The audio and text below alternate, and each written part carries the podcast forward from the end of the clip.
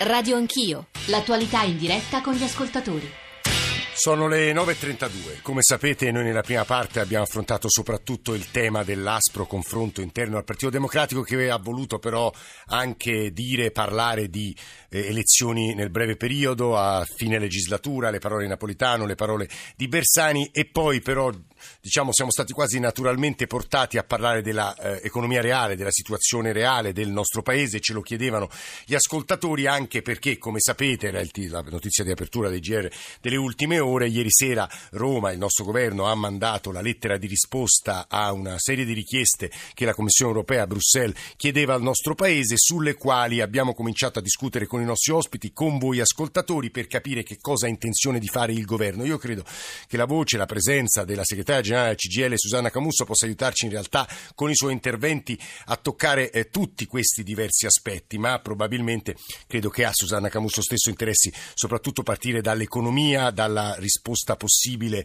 della strategia economica del governo eh, che, alla quale insomma, che potrebbe dare la Commissione europea, eh, le posizioni dei tedeschi in particolare che dicono basta concessioni a Roma, basta flessibilità. Prima di fare tutte queste cose, poi avremo anche un economista tedesco con noi che ci aiuterà a capire quel punto di vista, prima di fare tutte queste cose, nel salutare anzitutto Susanna Camusso, eh, al, al, quale diamo, diamo ben, insomma, il benvenuto. 335 699 2949 sms whatsapp whatsapp audio. Prima se ci sentiamo un whatsapp audio eh, che credo eh, intervenga sulla questione della posizione di Padoan e poi Stefano da Forlì e poi andiamo dalla segretaria generale al CGL ecco il whatsapp è chiaro che la risposta di Padoan è assolutamente insufficiente in particolar modo per quanto riguarda la lotta all'evasione fiscale che sappiamo tutti che in Italia ha prodotto veramente poco. Quello che non si vuole assolutamente fare è andare finalmente a incidere strutturalmente per quanto riguarda il settore pubblico del nostro Paese. La Spagna l'ha fatto, sono state lacrime e sangue, ma l'economia si è ripresa. Da noi non si sta facendo assolutamente niente, si sono solo mandati via i commissari incaricati di fare studi per quanto riguarda la riduzione della spesa pubblica.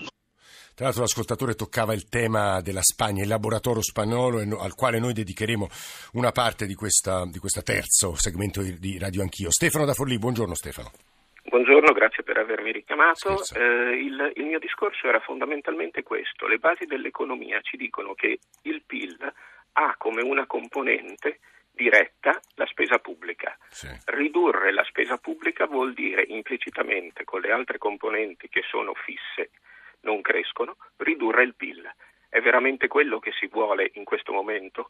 Tra l'altro... Però Stefano io le faccio un'obiezione, posso fare un'obiezione? Review, scusi, ma eh. la traduzione letterale di spending review è riduzione, è revisione. Bisogna spostare delle componenti della spesa da eh, componenti improduttive a componenti produttive, ma la sua entità globale in questo momento specifico non può essere ridotta pena ris- il rischio di ridurre il PIL, di ridurre l'occupazione e di peggiorare la situazione. Stefano, posso fare uno, una modesta obiezione e poi la faccio finire, perché immagino su questo anche Susanna Camusso voglia intervenire. Il suo discorso non fa una grinza eh, dal punto di vista economico, c'è però in Italia l'enorme questione del debito, cioè la spesa pubblica, se noi la aumentiamo aumentiamo anche il debito e da questo punto di vista per noi l'aumento del debito vuol dire rischi, un rischio enorme sugli interessi e salta il Paese. Stefano. Allora io li inviterei lei e tutti, a ragionare in termini matematici. Basta la matematica per questo e non serve l'economia. In un paese nel quale il rapporto debito-PIL è maggiore del 100, sì. noi siamo al 132%, sì. ridurre la spesa pubblica che incide alla stessa maniera sul numeratore e sul denominatore peggiora il rapporto lo stiamo vedendo in Grecia, ma nessuno sembra rendersene conto. In Italia è così, ridurre la spesa pubblica, che essendo noi a deficit incide in egual misura sul PIL e sul debito, peggiora quel benedetto rapporto che alla UE sembra la panacea per risolvere tutto. Stefano, è molto chiaro e immagino che Susanna Camusso non abbia una posizione così diversa da quella dell'ascoltatore Stefano. Camusso, buongiorno, benvenuto. Buongiorno. Eh no, mi pare che dicesse una cosa assolutamente ragionevole. Eh, poi possiamo introdurre un'ulteriore distinzione se il debito è eh, il bonus eh, oppure se il debito è investimenti.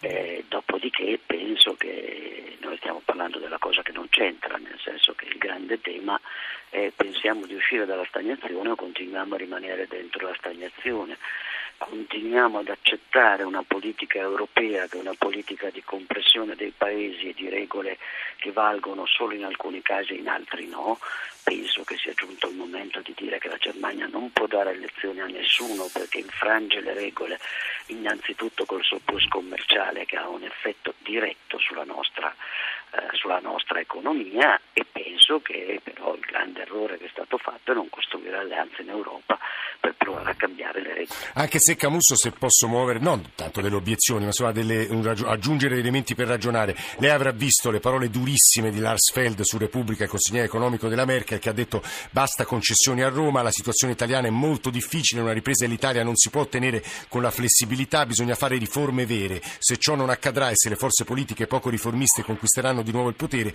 i cittadini potrebbero ribellarsi contro l'euro. Poco fa Marcello Minena in un'intervista ragionava su questo, la tentazione tentazione dell'uscita dall'euro, che è diventata, ad avviso di alcuni, una camicia di forza, non farà che crescere. Camusso. Non c'è dubbio che questo è il rischio che noi corriamo, ma è esattamente su questo che dovrebbero provare a riflettere i tedeschi, salvo che non, che non sia il loro, il loro, obiettivo, nel senso che a me questa cosa dei maestri e delle scolarette comincia a essere insopportabile eh, loro hanno mai calcolato quanto incide sui paesi latini e sul nostro in particolare la loro violazione delle regole, hanno mai calcolato quanto ha significato un'operazione sul loro sistema bancario quando poi dopo hanno introdotto le regole del bail-in e vengono a fare le pulci alle scelte che fa l'Italia.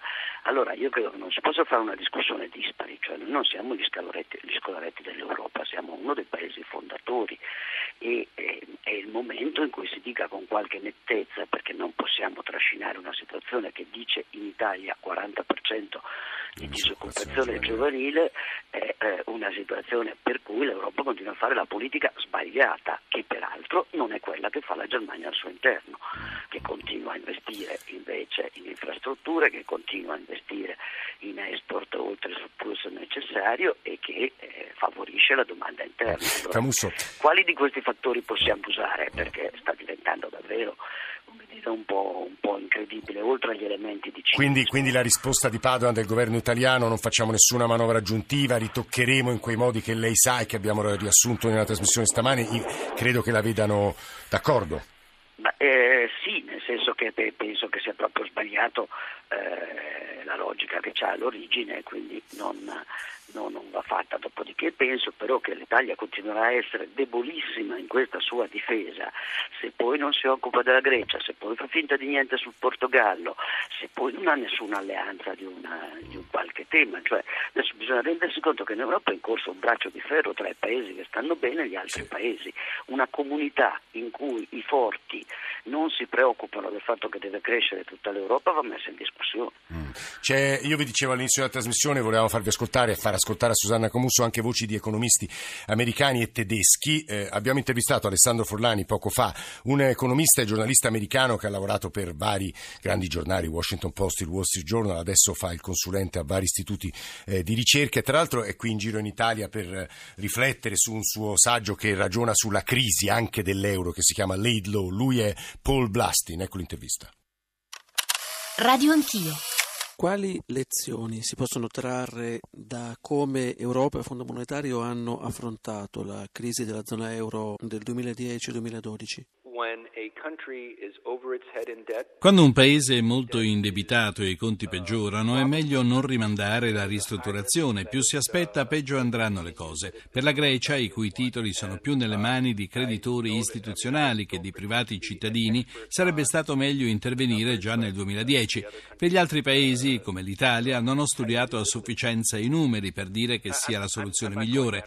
Un'altra cosa che ci insegna la storia è che la Germania dovrebbe essere un po' meno rigida. Questa sarebbe una buona notizia per tutti. Alcuni politici e una parte dell'opinione pubblica, specie su internet, pensa che una soluzione possa essere il ritorno alle vecchie monete, quindi al nazionalismo economico in generale. Lei cosa ne pensa? I ho sempre pensato che si tratti di un'ipotesi ridicola. Dopo Brexit ci si domanda chi sarà il prossimo a lasciare l'Europa e l'euro, l'Olanda, la Francia o l'Italia. Guardiamo al caso greco. Se fossero usciti dall'euro sarebbero finiti dritti in un inferno economico-finanziario. Tutto avrebbe perso valore. Certo, la rabbia e il risentimento dei lavoratori verso l'elite possono portare anche a scelte irrazionali. Sono i rischi della democrazia e il mio paese con Trump ne sa qualcosa.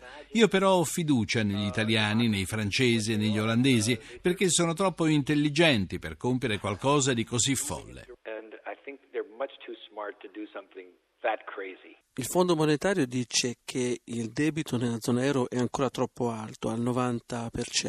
In questi giorni lo spread torna ad alzarsi in Francia e in Italia, anche se non ai livelli del 2011. Una crisi nella zona euro è ancora possibile? Well, if there are more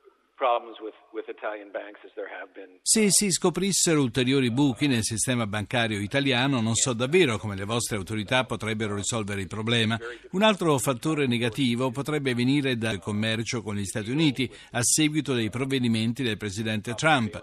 Il nazionalismo di certi politici europei potrebbe fermare gli investimenti stranieri e innervosire i mercati. Io però ho fiducia nei governi e nei cittadini europei. Spero che quando dal governo americano si domanderà chi sarà il prossimo a abbandonare l'Unione Europea, tutti risponderanno nessuno. Questa è la buona risposta nazionalistica di cui l'Europa ha bisogno. Era, era, Paul Blastin, è interessante che sia Pombeni e sia Blastin, l'uno per l'Italia, l'altro per l'Europa, dicono in realtà la nostra saggezza, il nostro desiderio di non suicidarci faranno sì che cambieremo, riformeremo. Eh, Claudio da Verona e poi torniamo a Susanna Camusso. Claudio, buongiorno. Sì, buondì, buondì. Eh, dunque, io nel mio WhatsApp appunto ho puntualizzato tre, tre aspetti, che, insomma, eh, due sono l'eterno disco rotto della, dell'eccessivo peso fiscale e quello della burocrazia che a mio parere eh, non sono mai venuti meno, anzi si sono sempre più eh, accumulati.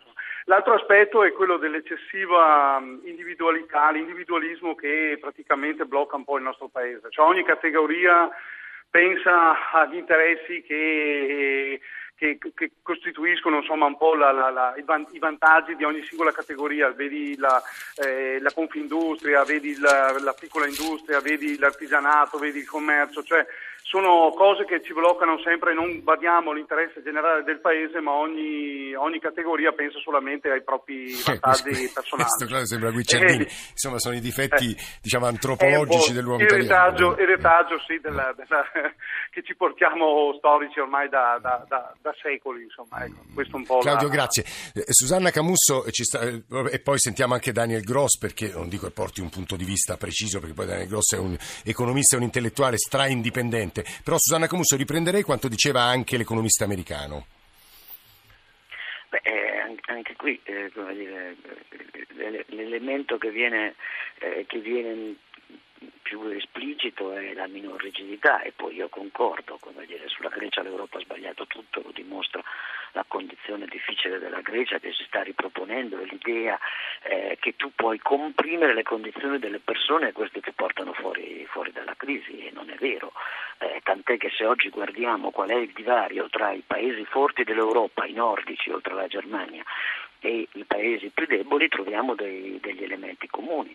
Eh, è aumentata la distribuzione del reddito al nord, è diminuita la distribuzione del reddito al sud, eh, si sono fatte politiche di restrizione delle, delle politiche sociali, del welfare eh, nel sud, non si sono fatte nel nord e quindi è assolutamente evidente che l'idea, la cosiddetta idea dell'austerità, quella che ha eh, determinato delle difficoltà. Noi siamo in un circolo vizioso, continuiamo a spendere per l'austerità invece di spendere per investire e creare lavoro.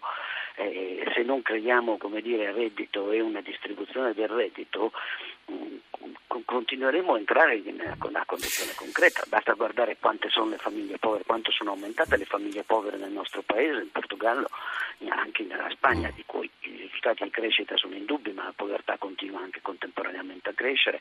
Non parliamo dire, della Grecia, questi dati non ci sono nel resto dei paesi. È come se avessero usato il nostro di risparmio invece di costruire occasioni, occasione di crescita e si ragiona sui debiti e eh, sulle condizioni dei paesi eh, come se fosse una, un conto di cassa, quanto mi è entrato e quanto è uscito e è scomparsa la parola investimenti.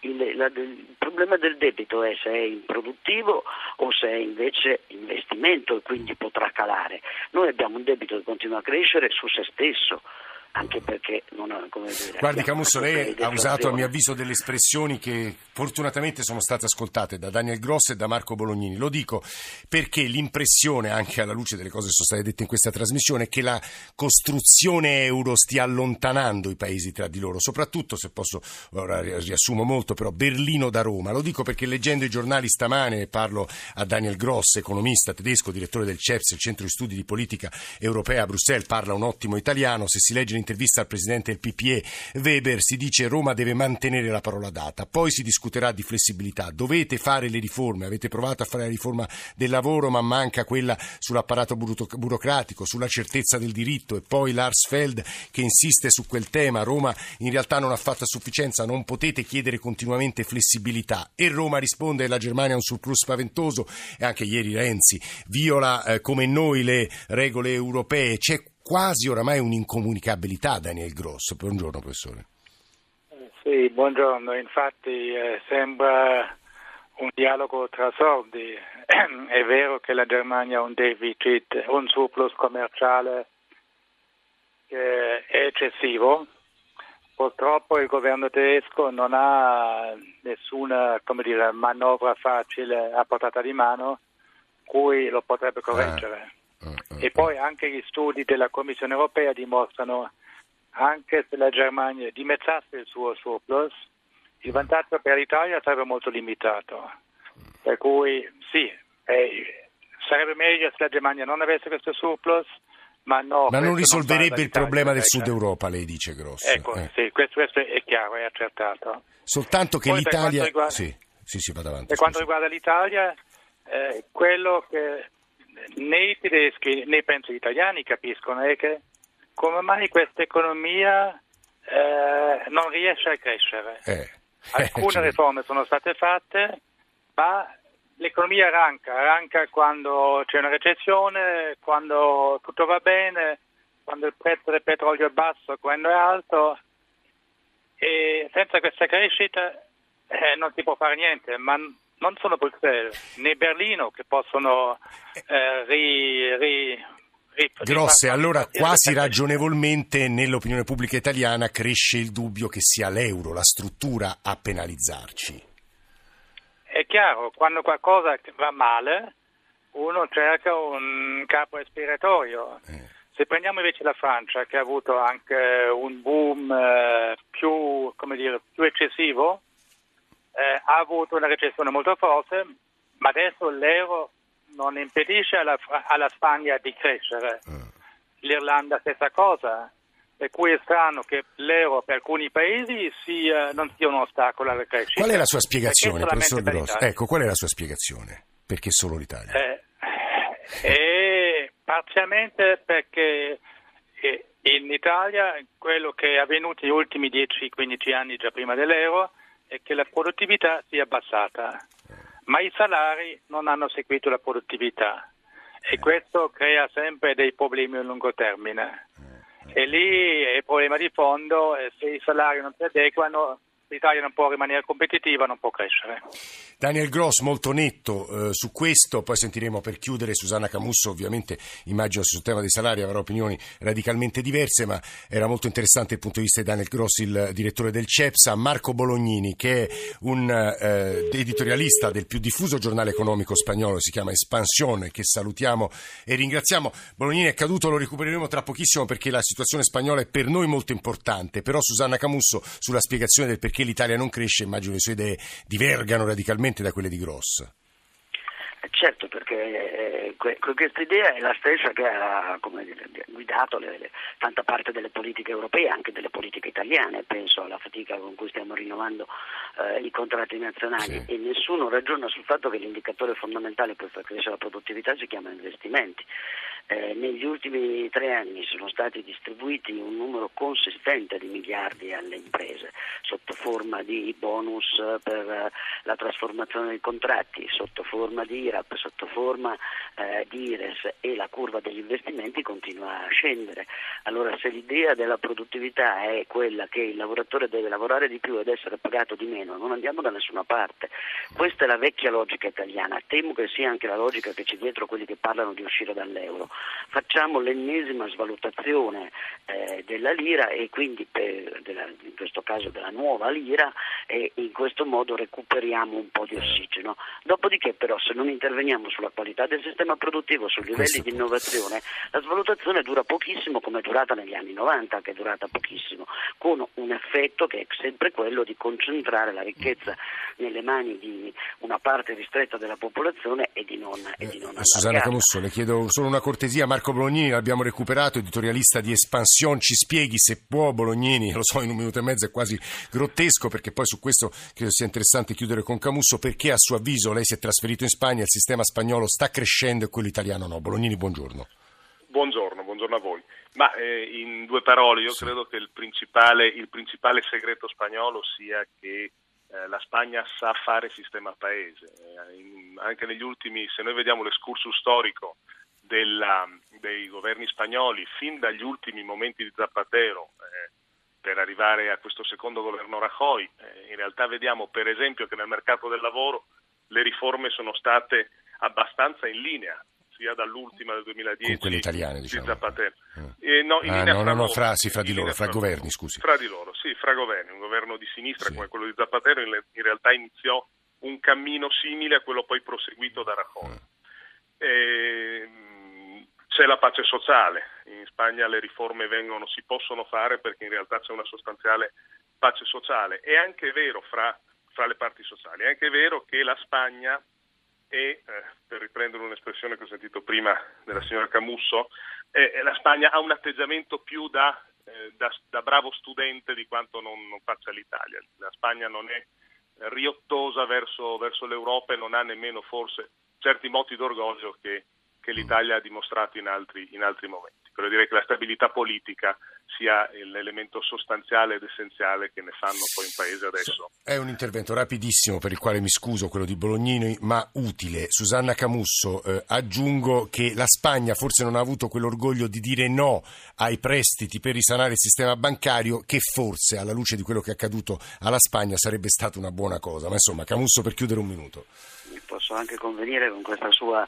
eh, sua, affermazione, ma qui fa parte delle convinzioni che hanno, che hanno guidato, guidato, i nostri governi. Adesso io penso che eh, tutti si ricordano un governo Monti come quello che ci ha salvato dal baratro, penso che sarebbe bene rivedere questa, questa, analisi perché è stato il punto poi di maggiore profondità delle diseguaglianze del nostro paese e anche della difficoltà, eh, difficoltà ad uscirne. È stato un investimento sul passato invece che sul futuro, la disoccupazione giovanile lì a dimostrarlo, tanto allungamento dell'età pensionabile, i giovani fuori dalla porta, questo è un modo di non guardare il futuro, di nuovo una logica da contabilità responsabilità del momento invece che del pensiero di come eh, si riorganizza un paese.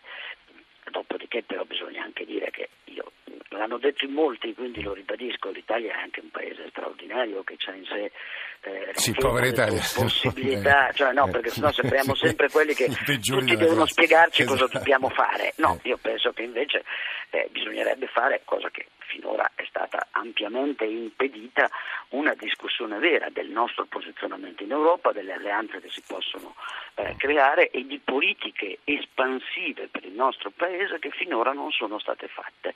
Eh, quando lei mi chiede la risposta di, del Ministro Padoan è giusta, eh, è giusta se fosse coerente nelle politiche nazionali. Il problema è che noi diamo le risposte giuste in Europa e poi facciamo politiche nazionali che, sono... che non hanno questa, questa, efficacia, che non danno, non danno, questa risposta. Basta pensare agli investimenti o basta pensare alle risorse buttate via per avere fatto cambiamenti istituzionali prima di discutere della riforma costituzionale, che adesso sono tante zeppe che abbiamo lungo il cammino e che ci costeranno risorse, tempo e energie per non aver voluto come dire, rispettare i canoni del rapporto con i cittadini. Susanna Camusso, eh, la ringraziamo molto per la sua presenza, segretaria generale CGL, così come a Radio Anch'io stamane, come Marco Bolognini. Siamo in chiusura, stamane in console c'erano Gianni Tola, Carlo Silveri e Antonio D'Alessandri e poi la redazione di Radio Anch'io, Alessandro Forlani, Nicola Amadori, Valeria Volatile, Alberto Agnello, Alessandro Bonicatti, Valentina Galli. In regia c'è Cristian Manfredi. Noi adesso diamo la linea al giornale radio per le ultime notizie. Poi c'è John Vignola con Radio 1 Music Club e Ilaria Sotis con la Radio Nepara. Se volete riascoltare degli estratti o tutta la trasmissione andate sul nostro sito, sul nostro profilo. Nel ringraziarvi per l'ascolto vi diamo appuntamento a domattina subito dopo il giornale radio delle 8. A domani.